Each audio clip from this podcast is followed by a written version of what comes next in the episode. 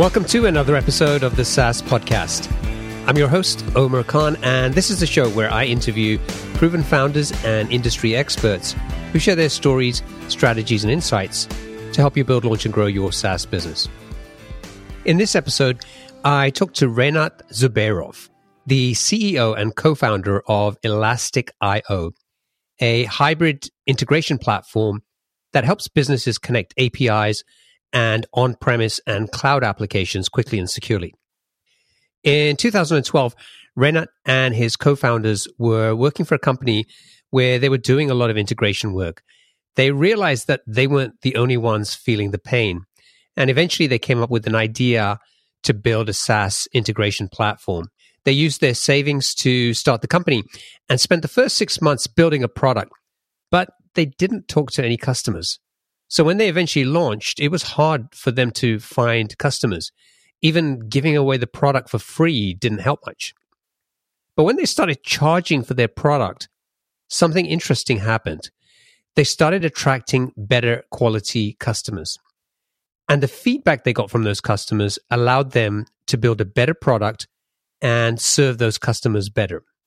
They realized that they could charge even more for their product by targeting larger companies.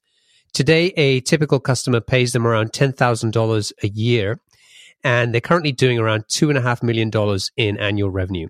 And they've been growing at over 100% year over year for the last three years. Renat shares the story of how they've built Elastic.io, what they've been doing to grow so fast, how he wishes that they charged much earlier for their product, and the impact of not thinking big enough when they started.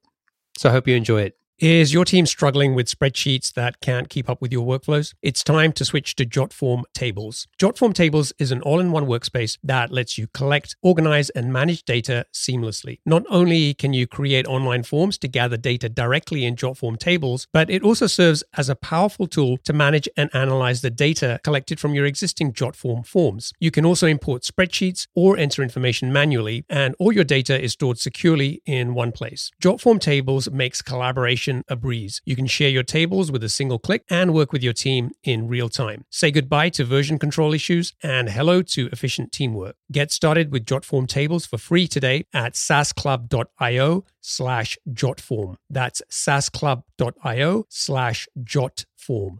Are you looking to sell your online business or buy one to start your entrepreneurial journey? Discover exciting opportunities with boopos.com. Boopos is the number one platform for buying and selling profitable online businesses and the first to offer built in acquisition financing for qualified buyers. At boopos.com, you can explore their exclusive listings, browse listings from other marketplaces, or submit your own deal for approval. Boopos can offer pre approved financing for recurring revenue businesses, allowing you to access fast funding with no personal guarantees. And their experienced M&A advisory team supports you every step of the way. To learn more, visit saasclub.io slash boopos. That's saasclub.io slash B-O-O-P-O-S. Sign up today and get qualified to sell your business or find your next deal. Hey, are you struggling to grow your SaaS business? As a SaaS founder, you know that having the right tools is crucial for growing your SaaS business effectively. But with so many options, choosing the best ones for your needs can be overwhelming. That's where the SaaS Toolkit comes in. This handy guide covers the 12 essential types of tools you need to supercharge your growth. Inside, you'll find a detailed look at tools successful SaaS startups have used to scale to seven figures and beyond. It gives you specific examples and makes practical recommendations to help you choose the right tools for your SaaS business. Don't miss out. Visit thesaastoolkit.com to download your free copy and unlock faster growth for your SaaS business. That's the SaaStoolkit.com. Renat, welcome to the show. Hi, Omer. I'm really excited to be here. Thanks for the invitation. Do you have a favorite quote you can share with us? Something that inspires or motivates you or gets you out of bed every day? Uh, yeah, sure. I think I will not be the only person with this quote, but uh, especially in the startup area.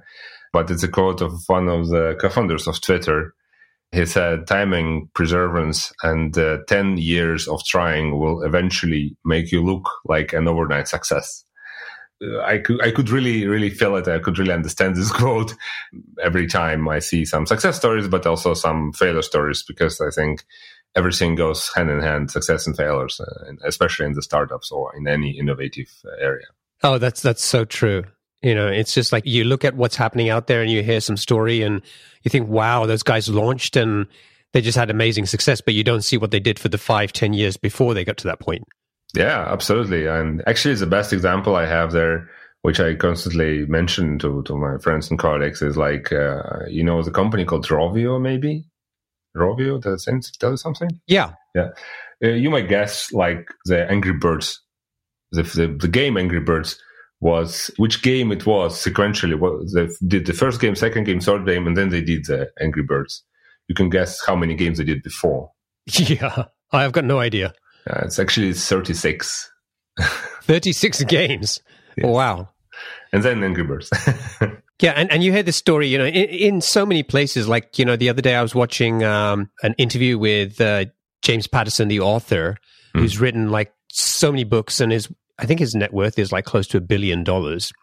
And he was saying that, you know, the first book he wrote was rejected by over 40 publishers. so you know there's this pattern you see this over and over again that it's not just about SaaS, right? It's just about every time we want to do something, we want to create something. There's a process that that you go through. Yeah, absolutely agree. That's true. Okay, so let's talk about Elastic.io. Did you just refer to it as Elastic? Uh, basically, no. We actually the IO is uh, essentially a part of a name and an important important part of a name because we are coming from a developer background uh, and I'm originally a developer. And IO for developers is something they have to do in any project, right? Doesn't matter what it is. And for us, Elastic IO is pretty much a very good description of what we do. This elasticity in input and output is, is actually the very core of Elastic IO. Yeah, yeah, that makes sense. I mean, like, you know, my domain is saasclub.io, but the only reason is because I couldn't get saasclub.com, right? but for you guys, Elastic.io actually makes sense, right? From in terms of, you know, what the product does, you know, input, output is a big part of, you know, exactly that, that integration. Absolutely, yes, yeah. And um, Elastic.io, we are, uh, just like you mentioned, an integration platform, right? So we connect uh, different systems, being it uh, systems uh, in the cloud, uh, systems on premises for traditional kind of older legacy customers, legacy systems, as well as a mixture of these. And for us, when we founded Elastic.io, the elasticity was the property of the cloud, which separates say the, the, the I mean it's a bit sexistic, but like the men from the boys, you know. yeah. So the elasticity is their unique property of the cloud. And without elasticity, it's uh, it's more like a lipstick on a pig. It's it's really uh, cloud washing. So, in a nutshell, if you how would you explain what the product does? Who's the target customer, and and what's the big problem you're helping to solve? Yeah. Actually, with Elastic.io, we are helping to solve a problem which existed like since the beginning of IT. It's an application and data integration. So we let different systems speak to each other and let our customers build processes which orchestrate data and applications through cloud and on premise. Uh, so, for example, the e-commerce orders from Shopify shop would appear in the ERP system, and uh, also the visitor or, or uh, let's say customer data will be automatically synchronized between I don't know CRM system and maybe a marketing campaign systems like Marketo. And uh, this problem has actually very much existed since like last uh, 30, 40 years already. There are numerous of other ways to solve it. And with Elastic, we are just bringing this uh, solution to the cloud. So we are um, from Gartner naming an integration platform as a service. And we try to solve this problem for two groups of customers. Uh, one of them is a middle-sized businesses. So I'm not into SME, that's into middle-sized businesses. So let's say 50 plus employees, uh, or maybe like 50 to 500, 5,000 employees companies with a large number of systems they're using. And the second group of our customers are software as a service vendors or software as a service founders and, and, and IT teams of software as a service companies who is challenged by every customer. How can I integrate your SaaS tool with my ERP, CRM, whatever? Got it. When I looked at the Elastic IO website initially, like my first takeaway was like, oh, this looks very similar to a Zapier.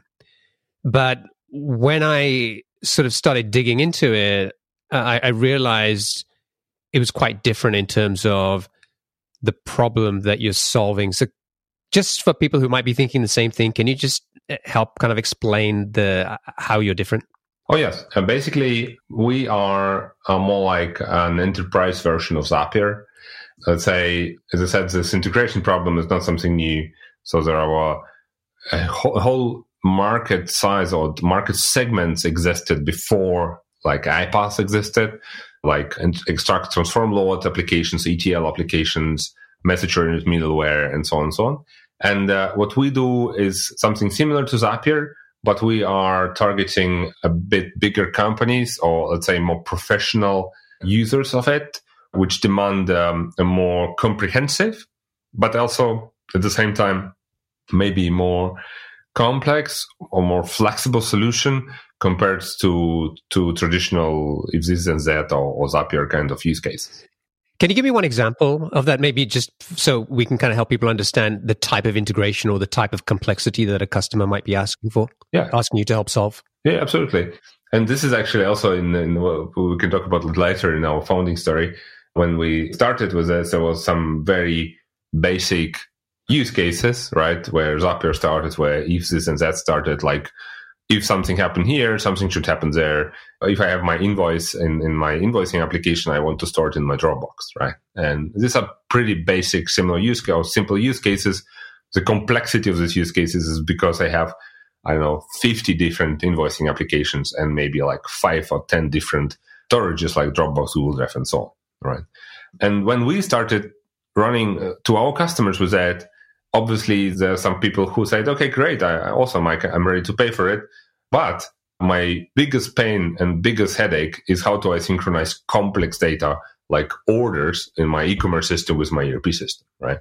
And this, unfortunately, from the complexity and from flexibility goes far beyond like basic file here, file there use case, which pushed us more towards the more high value, maybe in a sense more expensive area However, the price is a, just a differentiator for the customers. So we're just moved up the market more or less from like basic use cases where we just you know do a simple event based integration into the more uh, business critical integrations where we synchronize business critical data between applications which are not let's say fancy or shiny yeah and more traditional applications like for example SAP ERP Got it. And, and then in terms of pricing, you mentioned that. So I'm looking the the plan started around 200 euros a month, and then for enterprise customers, it can go up to 5,000 euros a month and higher.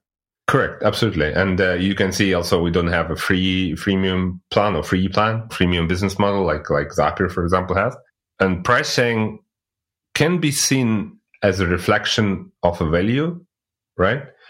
but at the same time is also it is also a filter right i mean the pricing is a, is amazing uh, is a task of amazing complexity. I think we can talk about pricing maybe two two hours but uh, uh, pricing in generally for us it's also a differentiation for whom we actually targeted and how much attention and investment is required to solve the different level of problems for the customers.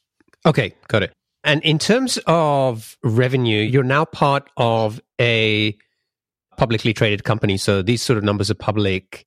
Anyway, what are you doing in, in terms of revenue at the moment? Last year, uh, 2018, we did, uh, if I'm not wrong, 2.3 million euro revenue, which is, I think, 2.5 million dollars. And uh, year before, we did, uh, again, if I'm not wrong, around about like 1.2 and the year before was 500. So we're actually consistently growing 100 plus percent year to year for the last uh, three, four years in a row. And this gives us uh, actually a very good uh, foundation for the growth and also for the future. And um, one other part of, I think, uh, important KPI for us uh, as we are part of a publicly traded organization, it's actually all visible. And uh, the company called uh, which is a German company here in Germany, we are also profitable and cash flow positive since the last two years, if I'm not wrong. Actually, it's three years already. Okay, great. So let's kind of talk about like how did you start? Like where did the idea for this product and business come from? As I said, this solution or the problem we are trying to solve with Elastic is not something new. And me and uh, two of my co-founders, we were working in this area for like last six years before founding Elastic.io, or even eight years. I was working for a company called uh, Talend, uh, which is one of our competitors now. And one of uh, my co-founders, he worked for a large international bank, which is uh, also very much deep into the integration, data integration, application integration. And working there, we saw how much challenge the traditional software vendors with the traditional software vendor business model, which was based on perpetual license, which was based on maintenance fees, were not really compatible with the way how modern cloud-based software service companies were working and thinking. And uh, part of the challenge was definitely technology. So the software as a service and, and cloud in general represent a, a significant technological shift, right? This lift and shift kind of ways of transforming uh, on-premise software into the cloud software just does not work and again, that's why Elastic, right? so this is the, the unique property of a cloud software for us. But the biggest challenge is not technological. It's also a business challenge because selling a subscription software shift the risks in the equation between the vendor and the customer significantly. If we are thinking about perpetual model, I will exaggerate a bit, right? But customer buys a a software, a vendor takes a DVD and throw it over the fence and then saying, dear customer, now it's your problem. right. And when we're using a cloud software or software as a service, the software vendor is responsible and most of the time taking over the responsibility for providing a service and hosting actually the software they created. And this gives absolutely new power to the user as a cloud software, right? Because they are no longer, it's no longer only their problem how the software run, how to run the software, how to upgrade the software, how to maintain it, and how to monitor it. But also now it's all now a vendor problem and represent a significant value add for the customers. Many of our customers nowadays, especially when I'm talking about direct customers, not the software as a service or EM customers, they have a legacy integration platform which they could not effectively host, monitor, maintain. And they see a lot of benefits by moving into the cloud based solution like Elastic.io, uh, where the maintenance, upgrades, updates, as well as operations of the integrations is actually shared between us and them and not only on their shoulders. Okay, so how did you guys get started when you you, you know you've you've seen this pain, you're experiencing it. How did you get started with with the product or the business, or even deciding that this was a business that you were going to invest your time and money in? We realized that this kind of transformation and, and the cloud transformation is very significant is actually a once in a lifetime chance for us, you know, to really start something new, to really make the difference and ride this wave of transformation. And uh, we actually quit our kind of day jobs. We actually started even before a little bit, but then we then we realized that as an entrepreneurs, you have to jump off the cliff because otherwise people won't take you serious, right? and like, I don't believe in entrepreneurship Sparta, right? You are either in or out. There's no nothing in between, unfortunately. So we jumped and founded Elastic.io. And the first year, uh, we're living from our own savings, from friends and family, and fools, and also some uh, support from the government because in Germany there's uh, definitely very good social uh, security and this kind of stuff, which are supporting also new businesses initially. Uh, and then after a year, we, we found the first uh, seed investor and uh, then grew the company further. And how long did it take you to build the first version of the product or your did you build an MVP? How did you get something to market, both in terms of time and did you spend any time talking to potential customers or you guys felt like you knew this well enough, this problem that you were confident to sort of go ahead and just start building the product? To be honest, looking back, we spent far too much time doing technology or programming and we should have spent this time speaking to the customers honestly. Uh, and this is a but that's the fun part isn't it? Building the product is the fun part. Yeah and and it's, it's it brings a lot of satisfaction right? Every time or every day you set your targets by the end of the day you achieve your targets most of the time and then you go home happy uh, your i don't know unit tests are green and everything is full is is, is good but and we thought we are like outside of our comfort zone, right? Uh, by oh wait, we, we we have no employer, we're self-employed now, we founded a new company. But looking back, we just spent f- too much time doing coding and too few time speaking to people. However, it somehow worked out. After a year with the technology we built, actually, we launched the first version of Elastica maybe six months after. And it started to attract other people's attention. Uh, many people got excited I think it was about the time Zapier guys also started, and if this and that was already there.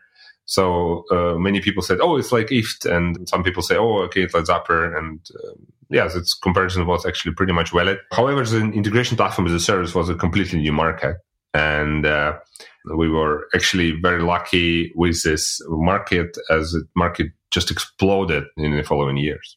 So you guys spent about six months building the product, and then how did you get the word out? Like, how did you find those initial customers? Yeah. One of our co-founders was very good at uh, spreading the word of the mouth, you know, so, so it's really talking to people and, and spreading the, the word about us.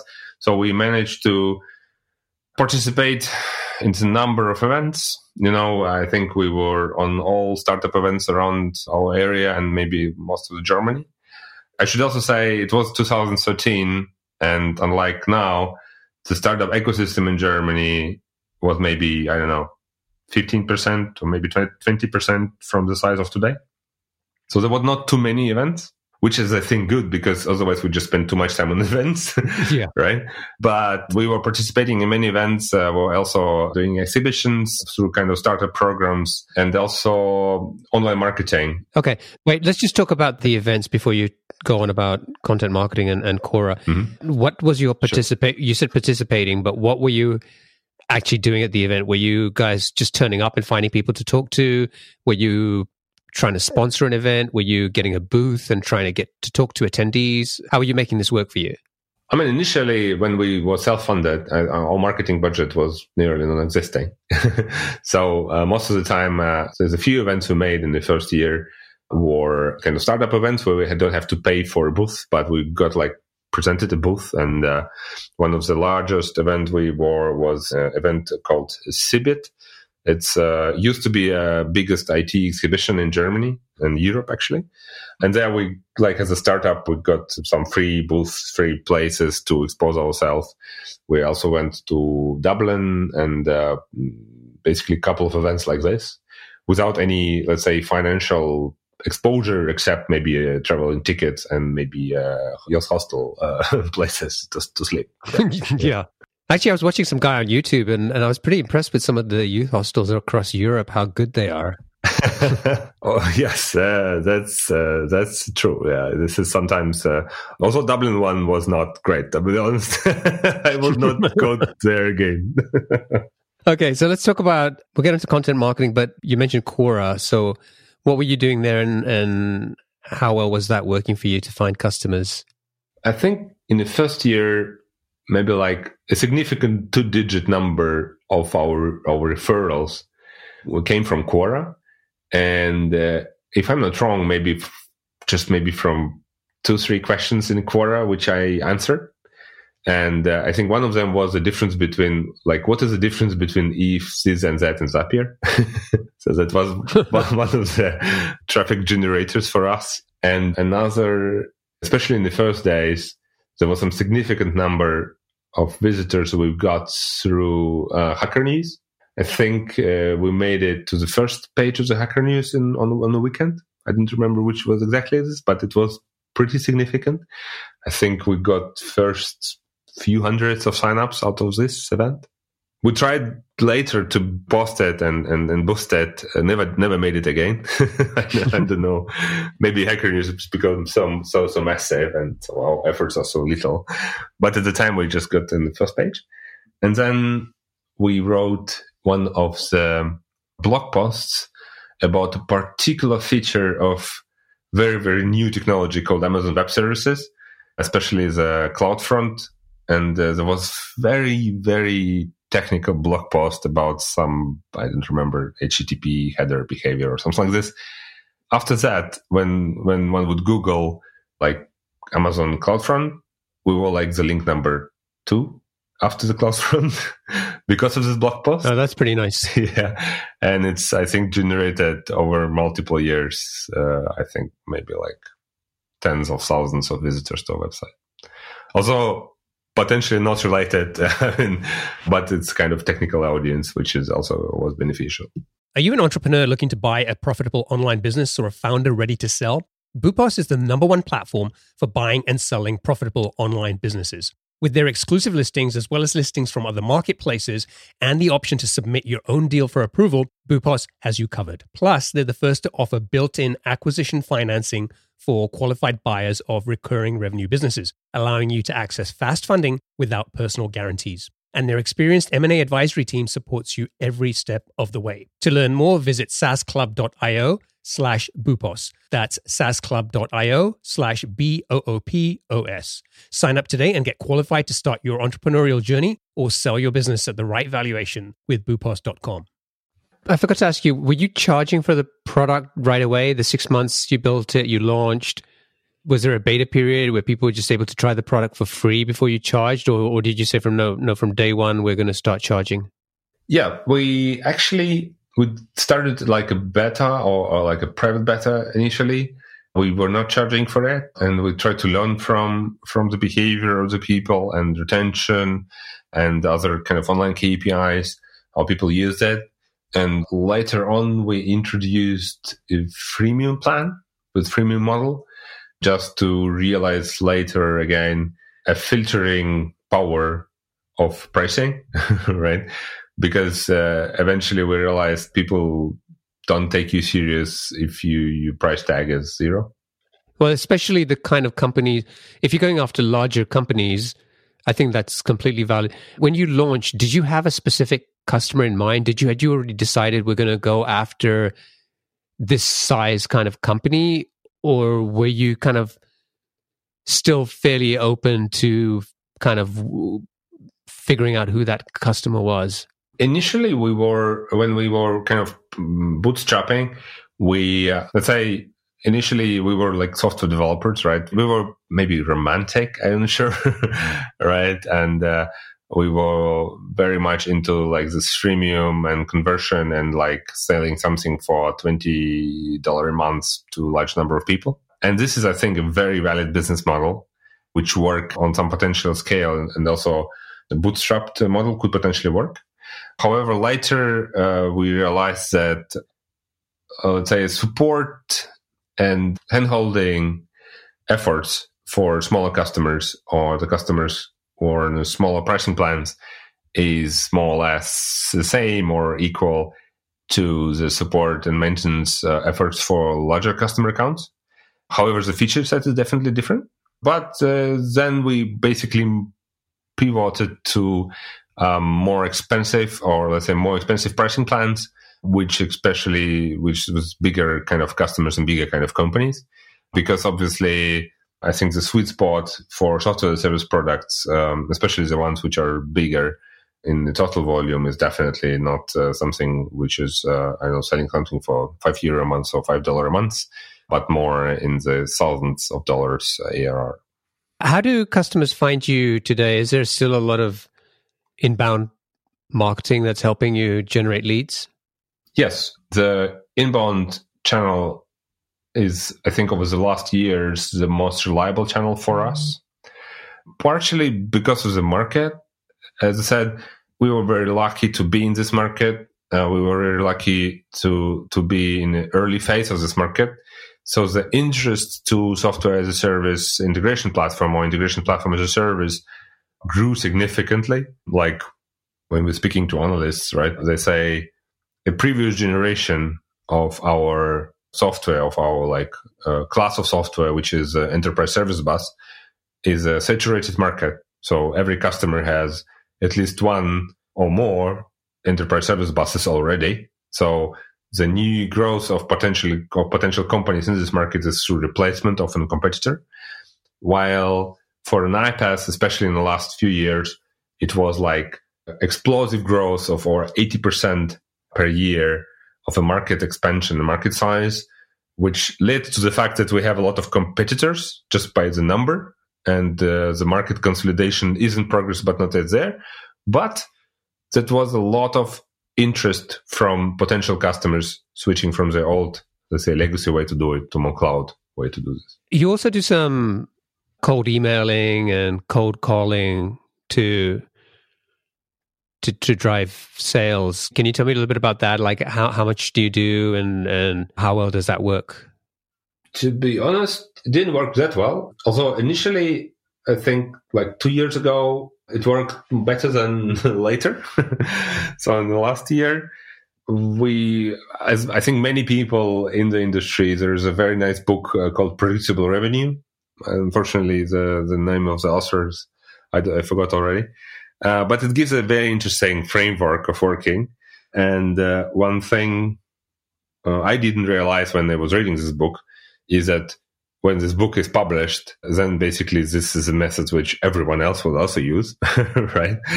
So the especially in the area of marketing, once once people start speaking about the marketing way to generate leads, this way of generating leads will not work anymore because it's already too late.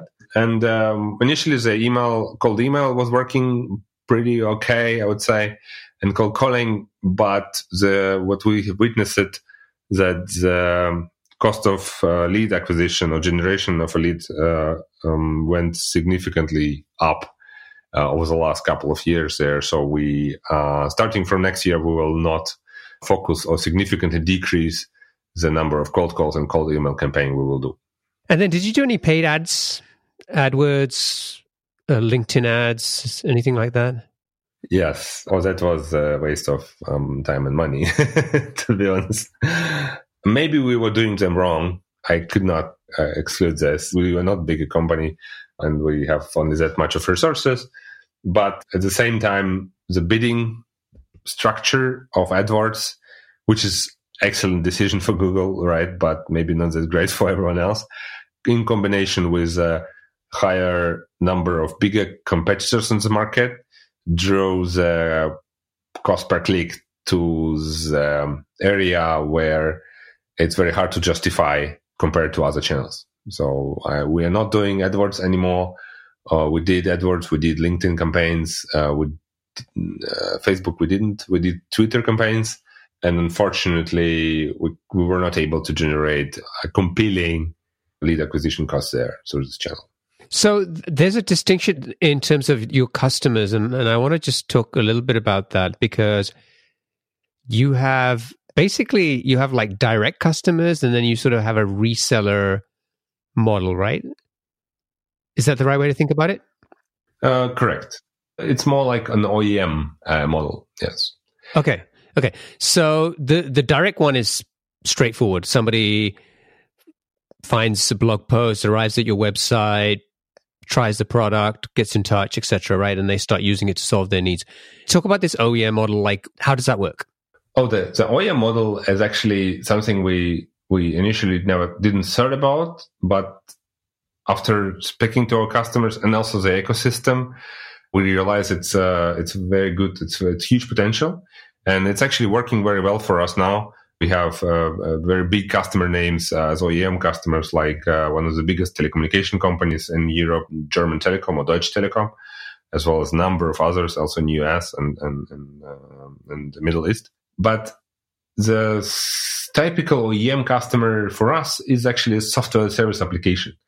You could imagine there are big number of software applica- software service applications on the market, and obviously the cloud lives from low customer acquisition costs and software which in customer perception does not suck, right? I mean, it's it's a software which is easy to use, compelling, understandable, and easy to learn, right? Which leads to the fact that many software service applications are focused on particular vertical, right? There is a CRM for link building. There is a, I don't know, accounting applications for hair salons. I don't know, and very, very specific kind of applications, which at the same time help a lot with learning curve of particular areas. So it's very easy to understand what's going on in particular niche if the software service application is niche specific. But at the same time, it means that there are many, many, many software service applications people use. I will give you an example. I mean, we're not a big company, I think, in, in total with Elastic.io, we are around about like 50, 60 people. And with together with um, our parent uh, company, we're like maybe 200 roundabout. But even in our like 50, 60 people company, we counted recently and we use around about 50 different software service applications, which means like every employee have one, his own software service application. And this leads to the fact that every software as a service application now is challenged with a way to provide a consistent business value as a part of a bigger process, as a part of a business process which span across multiple software as a service applications. And typical answer to this is when the customers are coming and they ask like, can you work with these guys? Can you integrate with that application? Can you integrate with this application? The typical answer is, yes, of course we can. Here's an API, do it yourself, right?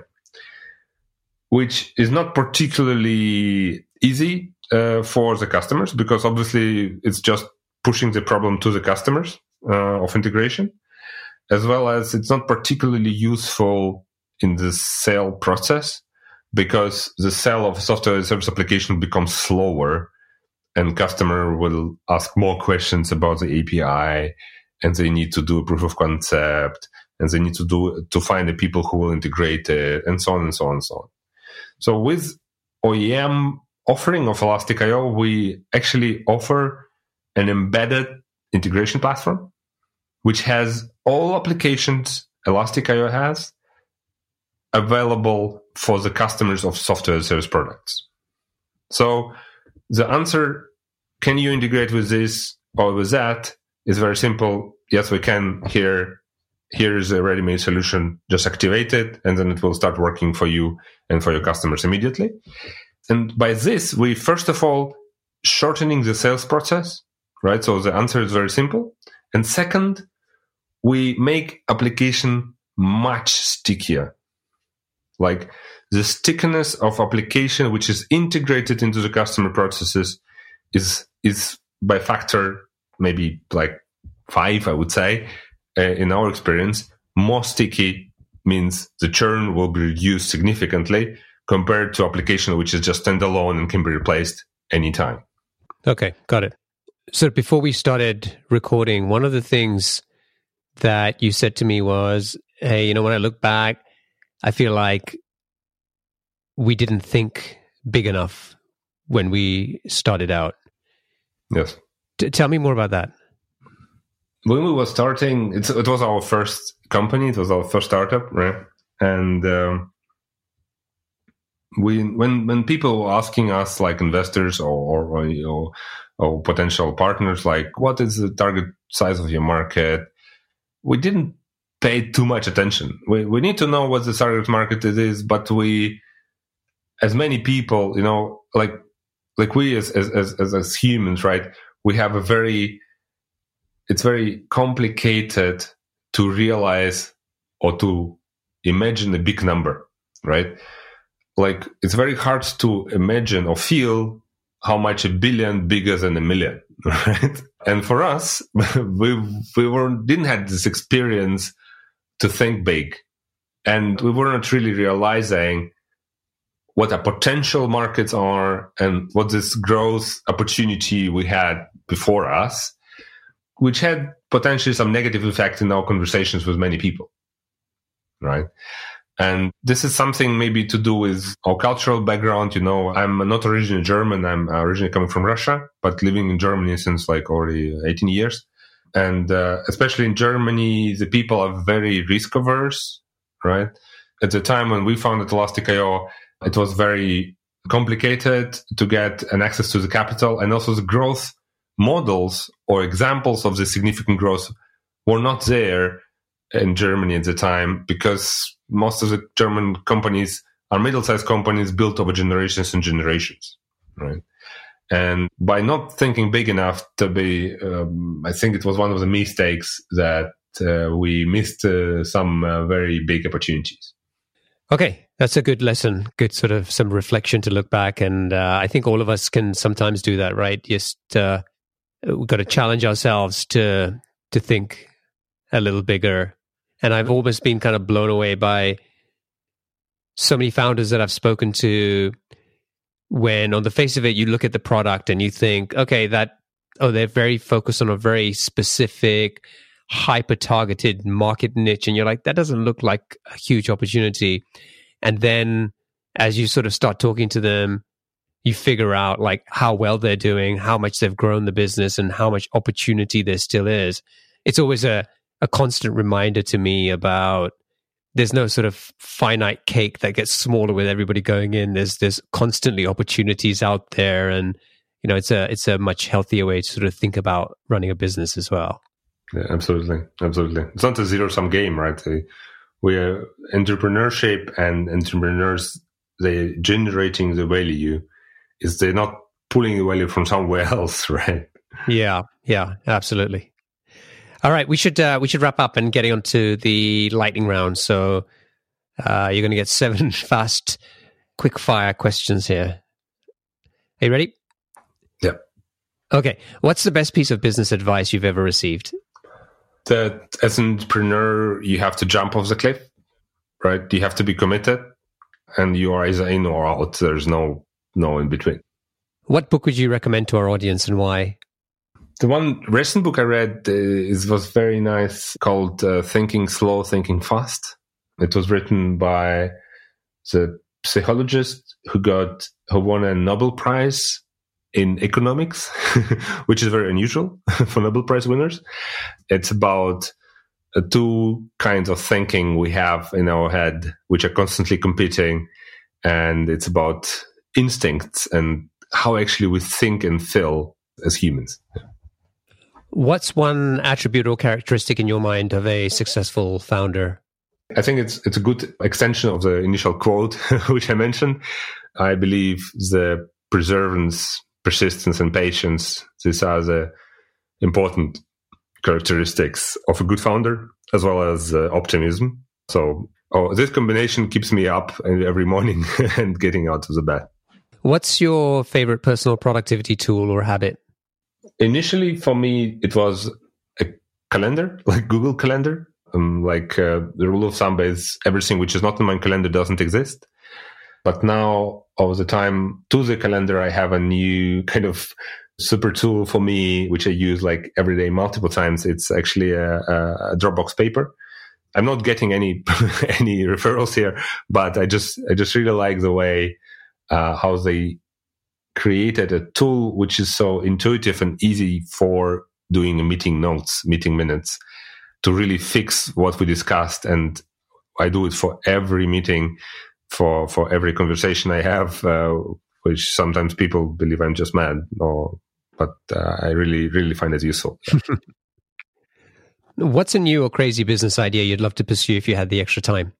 Actually, I I'm uh, in the process of rebuilding parts of my house right now, and the kind of idea of a smart house or smarter house is very compelling to me right now. And uh, what I'm really, what would be very interesting for me to dig about more about it once I will have more time is really like how this home automation and, and smart home uh, ecosystem works and uh, why actually there's no clear winners there. So I, I could not really understand why there's no like uh, Google does it, Amazon does it, but still they're like 55 different standards like yeah. no no clear winner I, I i'm really curious why that doesn't work but i just don't have time to dig into it yeah. am really into a lot of that stuff. And every time I buy something, I wonder to myself how much more complicated I'm making life because, you know, every kind of piece of it's got its own app, it's got its own kind of setup. It's, you know, just yeah. bringing the whole thing together in a way. At some point, you're going to be like, okay, I'll probably have to throw all this away and, and somebody will come up with this end to end solution, which might make sense. But uh, right now, it's not there. What's an interesting or fun fact about you that most people don't know? One of the interesting facts uh, that some people know and some people don't know about me is actually uh, the area where I was born and grown up. Uh, it's actually very, very far away in north in Siberia, in Russian Siberia. And the particularly interesting uh, fact about this uh, place is definitely the temperatures uh, which are there. I still have lots of uh, friends uh, living there, and they really enjoy a bit warmer winters now. But at the time I was a kid there, the when it was minus 55 in the winter, so it's minus 55 Celsius. Oh my gosh! In the winter, uh, then part of the school people could stay home when it's minus 60, then all schools are closed, but only when it's 60. So when it's minus 58, it's still. Oh my God. and uh, yeah, that's uh, basically an interesting, uh, it's an interesting part of, of, uh, of my, my life and uh, which. It is, it is. Yeah. That's, thanks for sharing that. And uh, finally, what is one of your most important passions outside of your work? It's actually my kids and family. I really like to spend time with them and, and sometimes I'm spending maybe less time than than I would like to, but I really enjoy spending time with them. I have three kids. Uh, so when my son is already 16 and my youngest daughter is actually only four.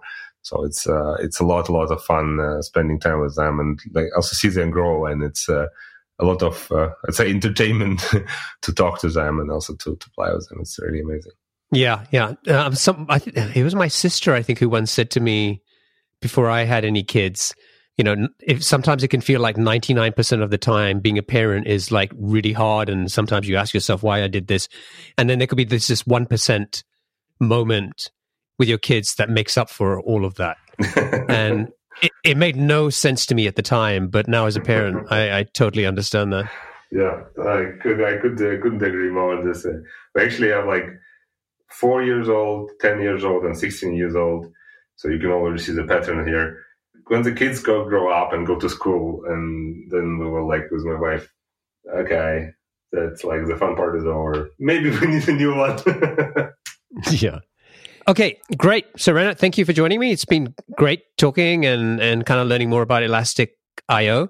If people want to find out more or think it might be able to help them, they can go to elastic.io. And if people want to get in touch with you, what's the best way for them to do that? Oh, so you can just uh, ping me on Twitter uh, with my surname, or just drop me a line on on Renat at Elastic.io. Awesome. Thanks again. It's been a pleasure, and uh, I, I, wish you all the best. Yeah, thanks, Omer. I really enjoyed it. Uh, thank you very much for, for the opportunity to speak to you and uh, looking forward uh, for also your future episodes. It's really exciting. Thank you. Yeah, yeah, we didn't mention that that you're actually a listener as well of the show. yeah, it's. Uh, I'm really, really pleased to be here, to be here, and I, I will be very proud. I will show to all my family and kids. That's awesome. Are you still wrestling with rigid spreadsheets that slow down your team? Jotform Tables is a solution you've been looking for. Jotform Tables combines the power of a spreadsheet with the flexibility of a database. You can collect your data through customizable online forms, and Jotform Tables automatically organizes and stores all the data submitted through your Jotform forms. You can also import and export files and collaborate with your team effortlessly. All changes are synced in real time, so everyone is always on the same page. But Jotform Tables is more than just a spreadsheet alternative with conditional formatting, data visualization, and more than 250 integrations. It's a complete productivity platform for your team. You can even automate tasks and workflows to save time. Ready to centralize your data, boost your team's efficiency, and take your productivity to new heights? Sign up for free at saasclub.io slash jotform. That's saasclub.io slash jotform. Do you dream of owning a profitable online business or are you looking to sell yours? Boopos.com is the number one platform for entrepreneurs and founders alike. With Boopos, you can discover exclusive listings, browse listings from other marketplaces, or submit your own deal for approval. As the first platform to offer built in acquisition financing for qualified buyers, Boopos makes it easier than ever to acquire a recurring revenue business without personal guarantees. Their experienced M&A advisory team is dedicated to supporting you throughout the process, ensuring a smooth transaction. Don't miss out on this exciting opportunity. To learn more, visit saasclub.io slash boopos. That's saasclub.io slash B-O-O-P-O-S. Sign up today and get qualified to sell your business or find your next venture.